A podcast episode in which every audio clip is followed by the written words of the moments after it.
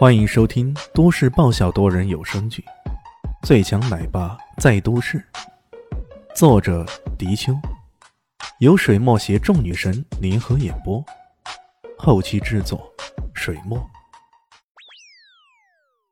第九百九十二集，杰克等人的脸都被打肿了。刚刚还说人家站着茅坑不拉屎，万万没想到啊！人家一出手就是如此的不凡。十亿啊！这里有多少人？整个家族加起来恐怕都没那么多资产吧？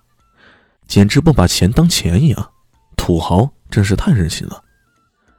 看那唐一贤一脸笑颜如花，杰克更加不爽了，心中暗暗的笑：“臭小子，看你的样子，你是不知道我的真实身份吧？如果被你知道我的真实身份，你肯定会吓一大跳吧，而不敢那么嚣张吧？”他这么想着，双目一张，一道红光在他双眼中一闪而过，整个世界在他眼瞳中已经变得有所不同了。这可是他家族的秘密啊，也是他有恃无恐的秘密武器。李迅回到座位，突然发现有些什么不对，怎么自己座位旁边居然多了一个人？这个人纯衣百结，看起来像是个乞丐，认真一看，却竟然是郭青衣了。哟，老头，你是什么时候混进来的？李迅有些奇怪，这个地方连门票都要分三六九等，像老头这种乞丐，按道理是进不来的呀，怎么他居然混进来了？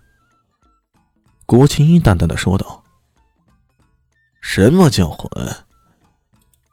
老头子可是光明正大的进来的。”他随手一扬，居然又是一张黑金入场券。后面的杰克看了个真切，差点要崩溃了。天啊，这些人怎么都有如此大的能耐？一出手就是这种黑金款，不是说这些黑金票是限量版十张的吗？怎么好像烂大街似的？让杰克等人又是脸上一红，感觉今天好像是脸都被打肿了。李迅却半点都不觉得奇怪，以郭青英的能耐，哪怕只有一张门票，他想拿过来。那也不稀奇，这个人嘛，厉害着呢。徒弟呀，徒弟！郭青一开口，便是很亲切的搂着李迅的肩膀。李迅连忙甩开。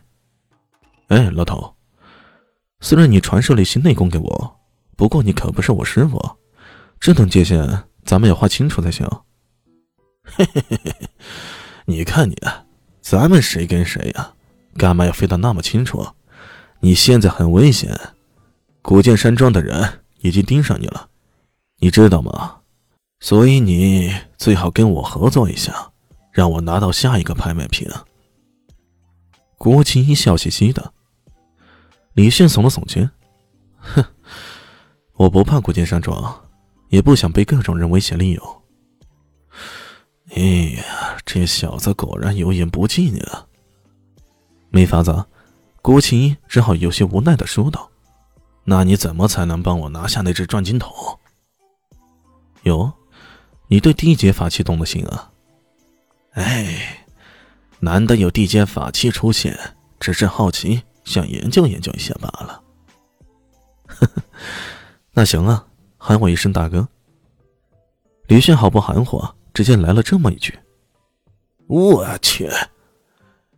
郭青衣气得差点要暴走。